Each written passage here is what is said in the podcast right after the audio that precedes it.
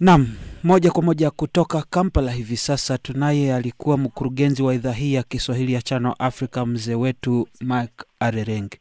Mzee Mike Arerengi, kwanza kabisa habari za sasa hivi? Ah, huku hatujambo, hofu na mashaka tu ni kwenu mlio mbali, na hapa uh, hofu iliyopo ni gonjwa hili la hatari la COVID kumi na tisa. Naam, bila shaka COVID-19 inaelekea kuleta changamoto kwa mataifa kadhaa pamoja na hali za huduma za afya. Naam, tunaambiwa huko nchini Uganda, Rais Yoweri Museveni ametangaza masharti kadha wa kadha kuhusiana na gonjwa hili la COVID-19.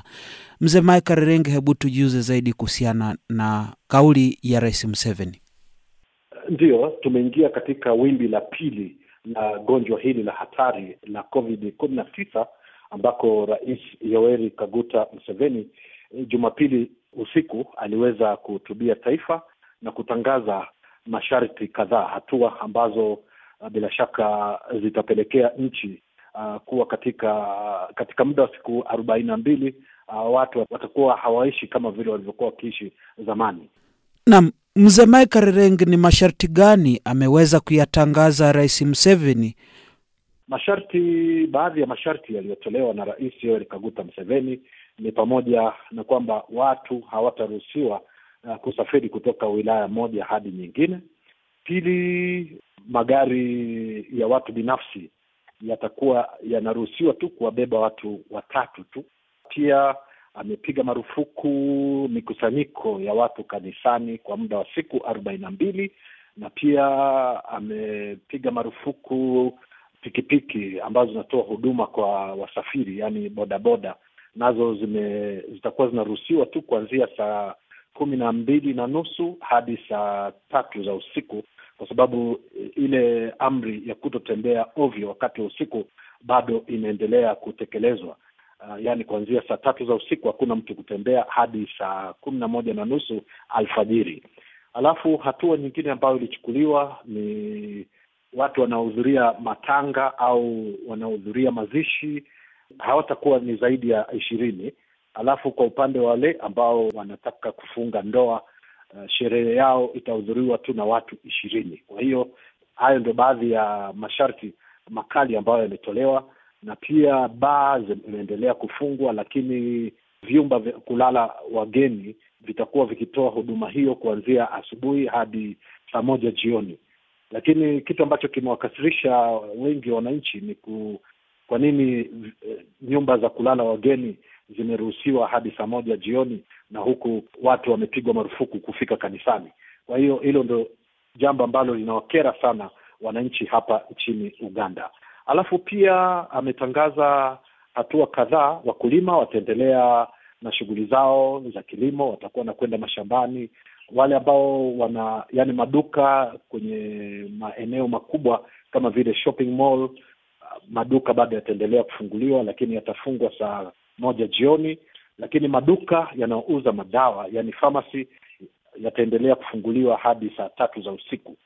Uh, halafu madereva wanaoendesha malori makubwa kutoka Kenya, Tanzania kuelekea Burundi na pia uh, Sudani ya Kusini, hayo malori yataruhusiwa kusafiri bila matatizo yoyote.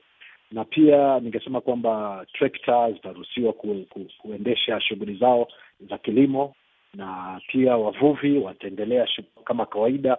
Masoko yatafunguliwa lakini kitu ambacho kinawauma watu sana ni shule zimefungwa. Shule zote zimefungwa kwa muda wa siku arobaini na mbili. Nakumbuka kwamba kuna wanafunzi ambao walirejea tu wiki iliyopita, ilikuwa ni wiki tu iliyopita, siku ya Jumanne walikuwa wamerejea masomo, lakini sasa shule zote hapa nchini zimefungwa kwa muda wa siku arobaini na mbili. Iwapo hali ita, ita, itaendelea kuwa nzuri basi labda masharti hayo yanaweza kulegezwa, lakini kwa hivi sasa hivyo ndio hali ilivyo. Watu wanaishi katika hali ya wasiwasi, hasa wafanyabiashara, kwa sababu biashara itapungua na itawakumba sana wafanyabiashara hapa nchini.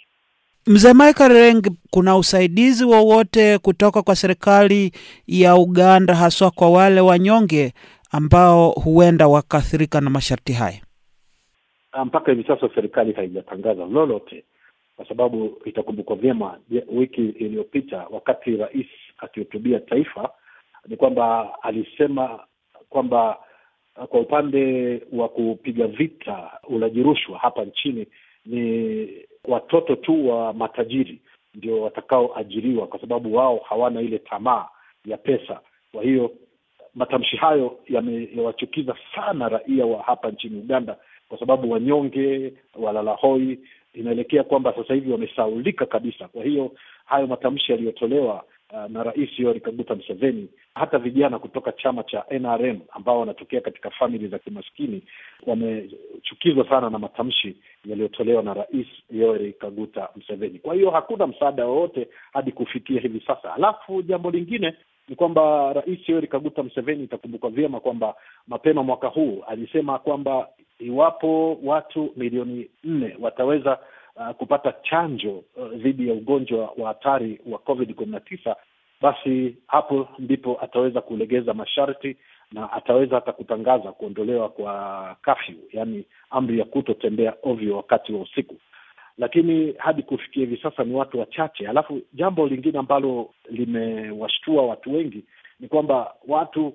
wengi hasa wenye umri kuanzia miaka hamsini kuelekea hadi miaka themanini hadi tisini wao waliweza kupokea chanjo, lakini madawa sasa hivi inavyozungumza ni kwamba yamekwisha.